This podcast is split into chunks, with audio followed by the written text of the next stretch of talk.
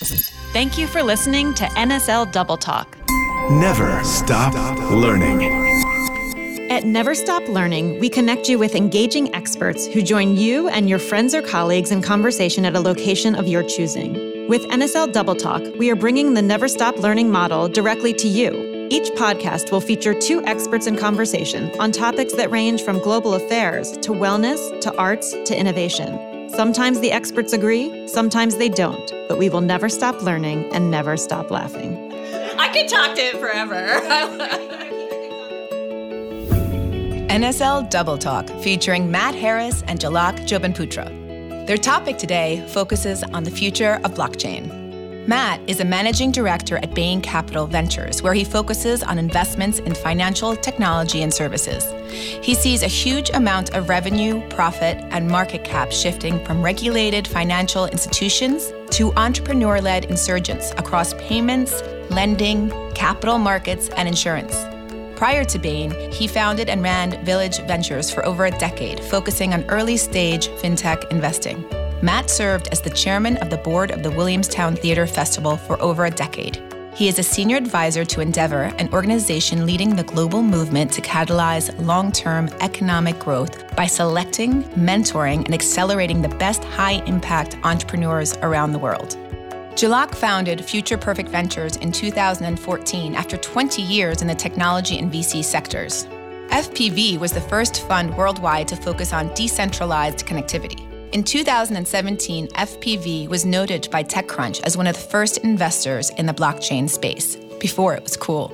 And IBT referred to Jalak as one of the top five investors powering the blockchain boom. She was recently named one of the institutional investors' most powerful fintech dealmakers. Jalak has invested in 80 companies and several multi billion dollar exits and IPOs. And she has served on multiple advisory boards for the White House, the New York City Mayor's Office, and the U.S. State Department. She serves on the board for the Center for an Urban Future and is a frequent news program contributor. We are so excited to welcome Matt Harris and Jalak Jobanputra to NSL Double Talk. Well, Jalak, it's good to be with you. I'm looking forward to our conversation about crypto. Absolutely. It's always fun to talk to you, Matt. You've basically been a crypto slash distributed ledger slash decentralized investor uh, for a long time, longer than anyone I can think of. Maybe I'll throw the first question out to you. What are you most excited about now? Well, I'm ironically excited that the bubble burst. A year ago, we were in the middle of this craze, um, this initial coin offering craze. And I think we kind of lost sight of how unique and potentially disruptive this technology behind Bitcoin and cryptocurrency can be. There are 4 billion people around the world who still have to get onto the internet, and we take that for granted. 2 billion of those people still don't have bank accounts. And what's so disruptive about this technology is the fact that you know we may not need banks in the future. We may not need people to verify transactions. If our machines are talking to each other all these devices talking to each other they'll be able to transact and keep all our data secure potentially through blockchain and distributed ledger technology. And I think the next couple years are going to be really exciting to see what kinds of uh, new applications emerge around the world. I agree with you. Clearing out the nonsense of all these tokens. Yeah, it, was fun. Uh, it was quite a ride. um, I'd love to hear from you too, yeah. because you've been a fintech investor longer than most people I know, and um, you invest a bit at the later stages. So once companies are a little bit more established than the stage I invest in. And so I'd love to hear your perspective on whether you think this is all real or how long you think it's going to take for some of these applications to emerge. Well, I think the second question is more operable. I, I think it's demonstrably not real in the sense of economic activity at scale, any of those things. Every quarter we ask, okay, is there a use case? For crypto? Is there a use case for blockchain? And the answer is always no. The answer is always, you know, at scale, you can have all the bank accounts you need in all the countries you need in hyper efficient currency operations. And you can look at leveraging crypto exchanges as an alternative to all that, but it's always more expensive, always less reliable so far. So I, I guess I would say that my report from the field is that there's not a screaming use case, at least in cross border payments, as an example, amongst kind of banked customers. So it doesn't violate the business case that you presented for the you know two billion people who don't who aren't aren't banked and who are looking maybe for a leapfrog. But for my payments companies, for instance, you know, we, we try to stay abreast of all the things that are coming, all the solutions that the crypto world or, or the DLT world are presenting, and none of them so far have been better, faster, cheaper. Kind of reminds me of the internet in yeah. um, 1995, 1996. I mean, Amazon was created in 95. And then there was a frenzy of companies that went public in the late 90s and 2000. Um, remember Pets.com raising a lot of capital. And it took a really long time for the internet to become useful. Yeah. But it did. And that's the big question mark. This technology has a lot that it can do, just like the internet had a lot of potential in 95, but it was so slow. I remember getting my parents on a dial-up connection back yeah. in the day. They're like, "Why would we use this? I mean, we can go to a dictionary and look right. up what we need to look up, or an encyclopedia to look up what we needed to look up." And there were a lot of naysayers back then because it was such slow technology. We didn't have mobile connectivity. We didn't have broadband. You couldn't do much. We didn't have all the payments, online payments mechanisms. So, do you think that is a fair analogy with this technology? I mean, I, it'd be great if we disagreed more. I do, I do think, for better for worse. I mean, I present, that was a bit of a leading question, uh, but I happen to agree. I mean, I presented to my partners the other day the Amazon stock price chart. We're not overly exposed to crypto, but there's a lot of naysayers who are like, "Hey, look, I told you so." Um, and if you look at that chart, it was like unbelievably vertical from 95 to 2000 as you'd expect and then it cratered and it took six years to get back to the peak. And then it's up 20 times you know from 06 to 18 so the if you took the answer from 2000 that the internet was nonsense and just destroyed value and was safe to ignore that was a bad takeaway obviously. And the risk exists here that people you know make the same mistake. And as you point out like there was no better faster cheaper having to do with the internet in 2000 or much less 95 it was slower more expensive because shipping was more expensive and, and there was nothing better about it.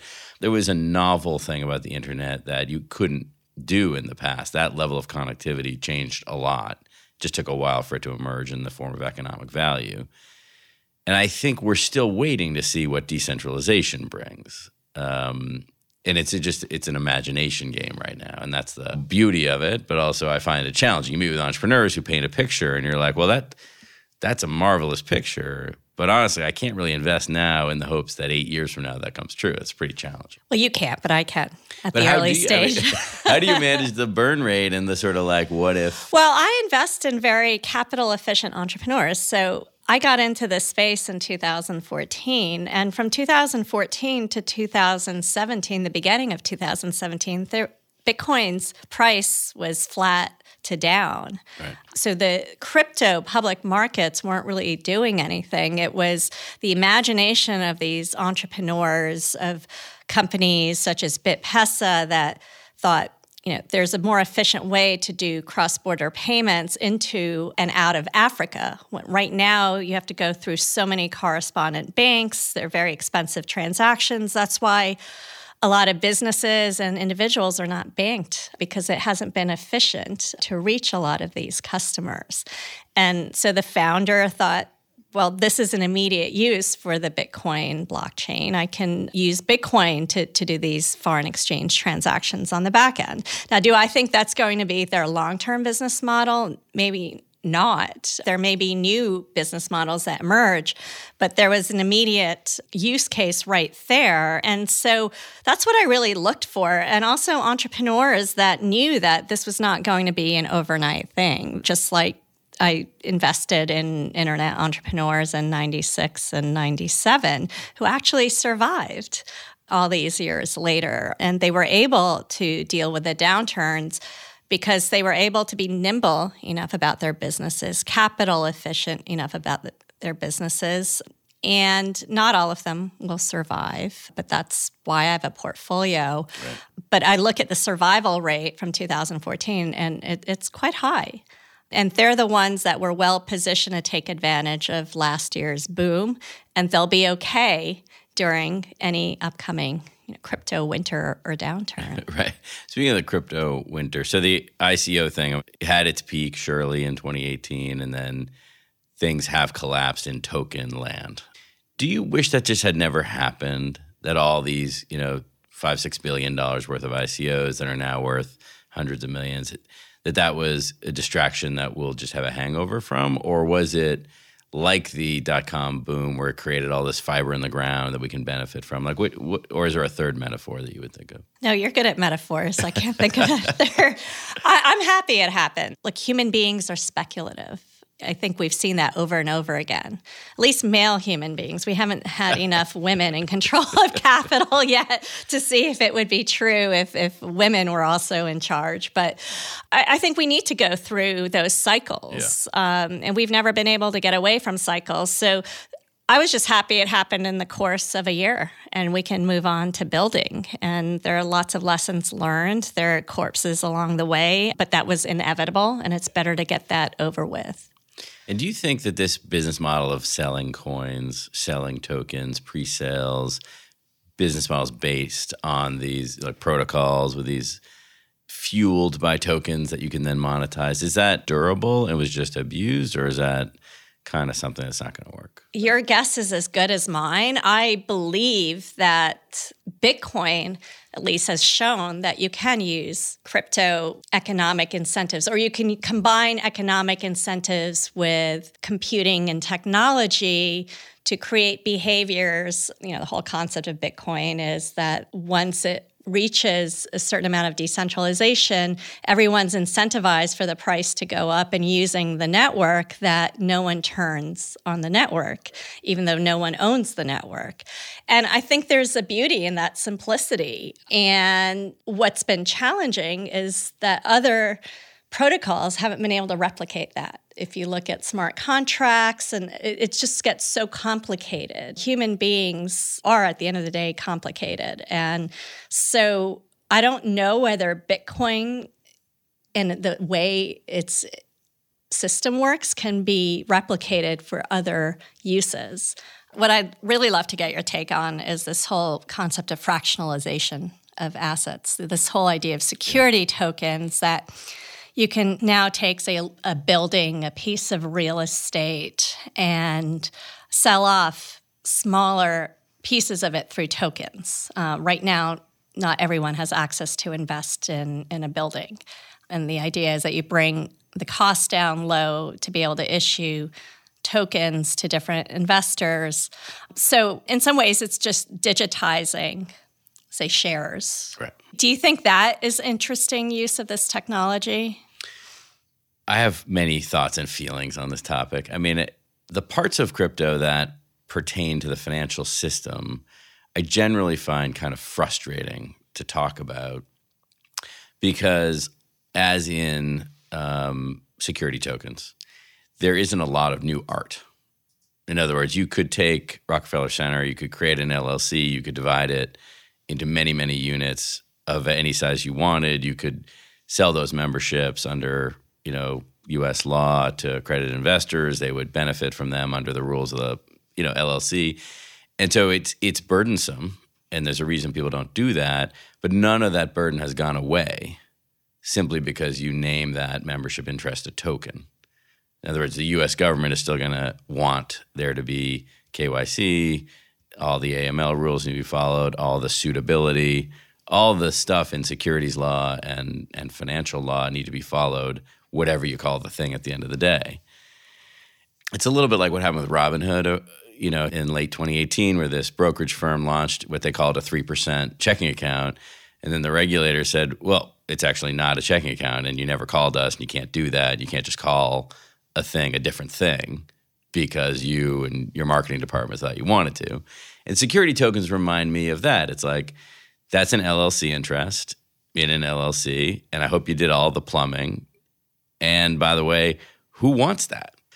So I think all the talk about security tokens sort of on one hand, over promises because it's the same thing called something different. And on the other hand, assumes a level of demand that I don't think we have any reason to believe exists. I don't think all of us have access to invest in what we want to. I mean, there are minimums on certain types of assets or access to certain types of assets. I mean, if I look at my investment fund, your fund, right, we have minimums, uh, we have requirements, an entry point Yep. for investors. I do think that there is value in lowering that barrier to entry if you can lower the administrative costs. Now, administrative costs are important because I don't want thousands of investors texting me necessarily. So we have to figure out a lot of that. But then I also think about outside of the US, how many people around the world have to keep cash under their mattress, almost literally, Yeah. because they can't invest it. They don't have bank accounts, and they certainly don't have access to stock markets or real estate investments. And the reason, as I traveled around the world over the last few years talking about Bitcoin and crypto and blockchain, a reason a lot of them were excited about it was they could buy a dollar's worth Yes. of Bitcoin. They can't buy a share of Microsoft stock. They can't buy a piece of real estate down the street. on that topic, so if they have the wherewithal to open a, a wallet in the crypto space, pass all the regulatory stuff that in most countries, you know, it's quite similar to opening any financial account these days, and then they can take their fiat and turn it into a fractional ownership in Bitcoin, for instance. They could alternatively go to a brokerage and do all that same thing and buy a fraction of a share of Microsoft. I, I don't I don't agree with that. There were a lot of customers of, uh, say, BitPesa when they were more retail oriented. They're now doing more business to business that did not have bank accounts. They were they're using mobile money systems. There was no way they had access to brokerage to It buy any stock. Certainly in India, you do have access to brokerages. If you have access to a Bitcoin wallet, you have access to an online broker. Well, not not in a lot of countries in Africa. Um, sh- yeah. Surely there are exceptions. I would So, say, um, I mean, to be fair, regulations have changed, and I'd say it's been harder to open up Bitcoin wallets around the crypto wallets around the world because governments have started clamping down. But that doesn't obviate the fact that there was huge demand for those accounts and for that access. Uh, they didn't all have to go through KYC and AML back in the day.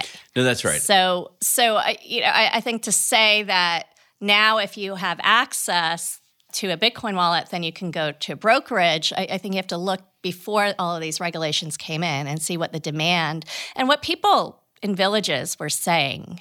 I don't know how they can open up a brokerage account in the middle of the Masai Mara in Africa with no banking. It, it's just not possible to do that. But I would say a wallet is a brokerage. I mean, this is the thing. I think much of crypto prior to this year was based on regulatory arbitrage of one type or another, which gets back to security tokens, which is if you could convince the regulators that if you buy a token that owns one millionth of Rockefeller Center, you don't have to do KYC and AML because it's a token. But if you bought the LLC interest, you have to do all that stuff. Oh, then I would I'm not agree. saying there shouldn't be KYC or AML. I'm not saying that there shouldn't be regulation. In fact, I've been a huge proponent of, of regulating the sector so we can see the sector grow. At least we'll know what the guidelines are. But I think we also have to think more creatively about regulation around the world and realize that the current regulations were created how many years ago? decades for sure. 60 plus years ago. And they haven't really kind of kept up with the reality. And again, I think the US and the developed world is one bucket, and this is the way I invest. I certainly agree to limitations of the technology or the potential use in a lot of the developed world. I think it's about creating more efficiencies. We will see new business models emerge, just like we saw Uber and Airbnb emerge out of mobile technology. We will see what new types of exchanges happen out of this technology, but I can't predict what those are right now. But I do think that in order for global GDP to grow, for people to be able to grow their assets from, you know, we're talking about $100 in a lot of these places at yeah. the most. We need to start thinking about how do we encourage, and it's not maybe just about banking. You know, everyone's talking about banking the unbanked. I mean, do we even need banks in a lot of these places in the future? And I would take it one step further. I think these emerging markets are going to show us the new business models that we're going to use here. About 10 years ago, I was investing in mobile money. I was investing in telemedicine in Africa and India. And we're just starting to see telemedicine take off right. here in the US, partly because of regulations and the constraints. And so I agree with you on a lot, but to say that everyone's going to have to go through KYC and AML in the future in the same way, I think we're going to have to reinvent what KYC and AML means. Um, and that is, you know, maybe I'm, you know, too much of an optimist. I don't know if it's going to happen in my lifetime, but I believe it needs to happen. Well, it is happening. I mean, if you look at India, obviously they've done a nationwide biometric database. Like they're using technology. Well, it's been data. hacked many times, exactly. and it's not that hard to hack. So these developments have fits and starts, but there are certainly countries looking to use technology to replace antiquated questionnaires and AML and KYC methods using modern technology. And again, you know, the libertarians hate this idea that the government has a clear sense of your identity all the time. But certainly the founders of Aadhaar had financial inclusion in the foremost of their minds when they did this. So I don't disagree with that. I think the idea that these advances in identity will serve to allow for the proliferation only of or largely of crypto wallets is the point I'm trying to challenge that people will have an easier time opening financial accounts in the future. You and I agree on that. It's not utopian. I think there are policy steps being taken in every country in the developing world towards that end. But I would say that the first financial asset that a farmer in Kenya should own is probably not necessarily a cryptocurrency. I think there are other more traditional assets that could be a stepping stone to wealth. Sure. Yeah. Tokenized real estate. Exactly. They should own Rockefeller Center. I think it's probably the, the, first thing they should own. They, they probably have a mall down the street that will uh, maybe create a better return for that. So you mentioned this sort of experimentation, the radical experimentation that takes place in the developing world that we may then re-import. But in the developed world, again, there may be radical reimaginings that happen. We can't anticipate them. But we do have this new database format of the blockchain that corporations everywhere are paying lots of attention to. What are you seeing in your portfolio or in your travels around the use of you know what, we think of as enterprise blockchain, distributed ledgers in corporations, generally permissioned, and where it's working and where it's not. Enterprise blockchain is an area that has a lot of controversy because the purists say, well, if companies or consortia of companies are controlling the information or have access to it or can verify it, then it's not truly decentralized the way, say, Bitcoin is, where it's you know distributed all over the world and no one entity has control over it. Um, I am starting to see some interesting use cases around enterprise blockchain.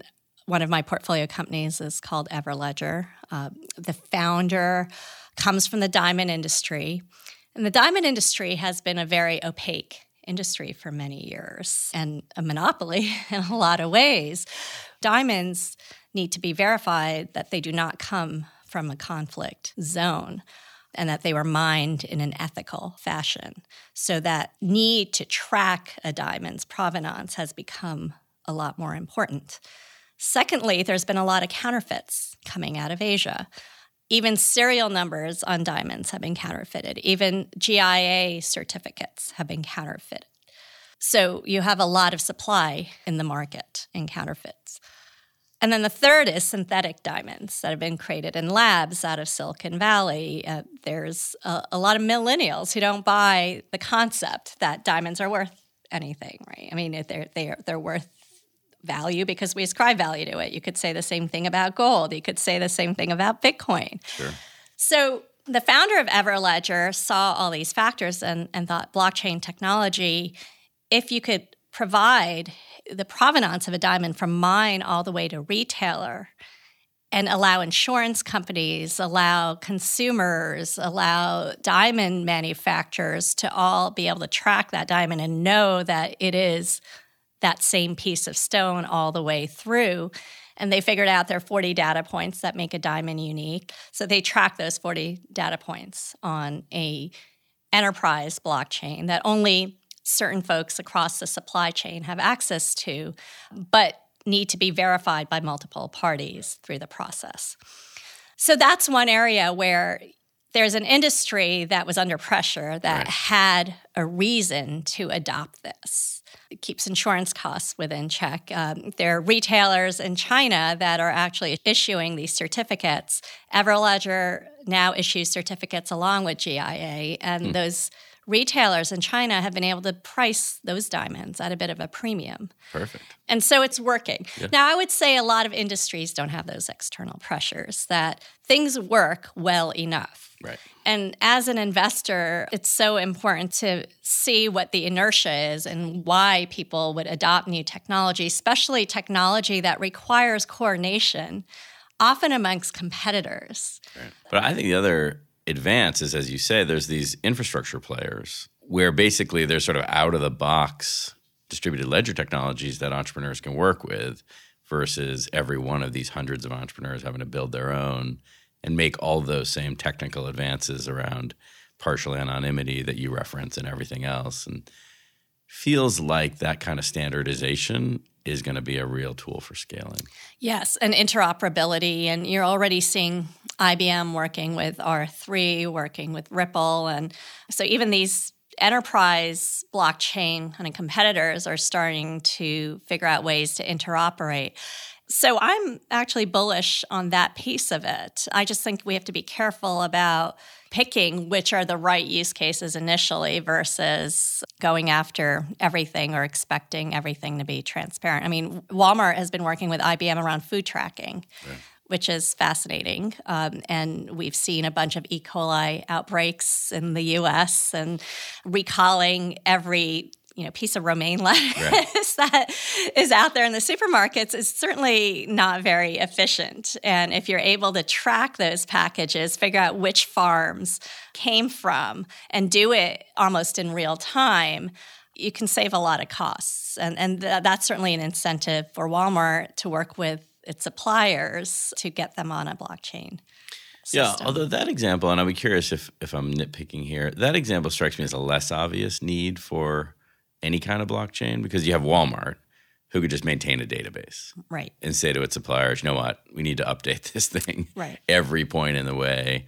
We need to know where all of our lettuce is, where it came from, down to the leaf. Yeah. And and the people would do it. And they wouldn't say, well, you know what, we can't have Walmart knowing or it needs to be decentralized Walmart can just sort of say. I think the diamond industry example is a, a more classic case to my thinking of truly they, they don't even want to trust Everledger. They, they need to have multiple verifiers in each node. Yeah, no, that that's absolutely true. I, I agree with you. Why I'm excited about the Walmart example is the fact that you can see how it can be used. If you started wanting to work with, say, suppliers or a supplier wanted to work with Walmart and then they wanted to work with other vendors, right. then you could see the network effects starting to happen.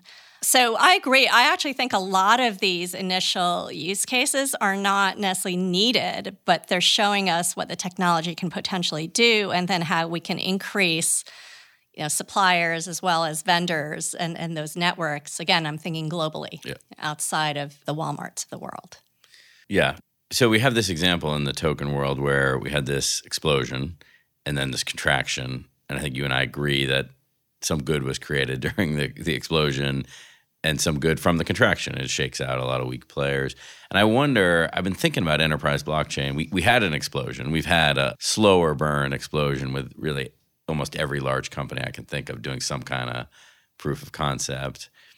And i think we're entering a phase now where there's a little bit of a reality striking some of those companies where they're just like, well, I'm not getting a huge ROI from that proof of concept. But I don't think it's going to implode in any. I don't think we're going to go through some phase of massive backlash. Because, like you say, it's not like generally speaking, worse than a database. You know, like your worst case scenario is you get what you had, and your best case scenario is it's a path forward to some industry consortium or something that really benefits from decentralization. So I end up feeling that we're less likely to have an apocalyptic phase, even though, as you say, human beings are prone to speculation, boom bust, et cetera. But right, but companies, larger enterprises, have to answer to their shareholders. Yeah, and there's women and, involved, so, so, it's a little there are usually more women involved. All of IBM's uh, blockchain group is run by women, practically. so maybe, hey, you, you said it, I didn't. We have a data point. I think a lot of actually investors, early stage VCs, don't invest in enterprise blockchain because they think it's not truly decentralized and it's not as much pushing the envelope. But I actually started investing in enterprise software in 99 and I stayed away from the consumer internet back then. And a lot of my companies survived the whole bubble bursting because they were finding actual use cases. Again, not the sexiest uses of the technology, but supply chain management, logistics, being able to track packages in a more efficient way online and um, in more real time than the old databases allowed. So, I guess that also shows my gray hair. None is evident for those listening. I have a good uh, colorist. I think as much as the consumer applications and the things 20 years out captures our imaginations, a lot of what can be proven out in the shorter term is going to be by enterprises that have the capital, the people, the resources to be able to weather downturns and actually measure return on investment of the new technology. And so that's why I'm not anti enterprise blockchain. I think it's going to be an important piece of the puzzle. I was talking to an entrepreneur, a very successful entrepreneur in the space, who has revenue, you know, going from eight or nine to 20 next year, a thriving company whose West Coast VCs pulled their support. He had to raise, build a whole new syndicate despite the incredible ramp that you don't usually see in most industries, much less crypto at this point. And they explained to him, you know what, this isn't really radical enough. You know, it's not decentralized enough. And he's like, I just thought profitable revenue was a good thing, but I guess the flavor of profitable revenue matters more than I thought. It's um, uh, a tale of two coasts. perhaps, perhaps. And so this this entrepreneur is in capital markets, and I would say the one area that we primarily my partner Salil, we've been very active investing in is is in kind of market structure around crypto as an asset class. So we've again, Salil gets all the credit for this. Probably made ten investments in and around that space. Have you done anything in that space? The sort of you know exchanges and custody and um, market data, like the thought experiment of if people are going to be investing in crypto like they invest in equities and fixed income, what are we going to need? Absolutely. As I said before, I believe in tokenization. I believe that crypto assets are around to stay. And if you believe that, then you also believe there's a lot of infrastructure that needs to be built out that doesn't exist right now. So, custody of crypto assets, how do you keep these secure? How do you value them? And how do you trade them right. across borders in different regulatory environments? All of that needs to be figured out.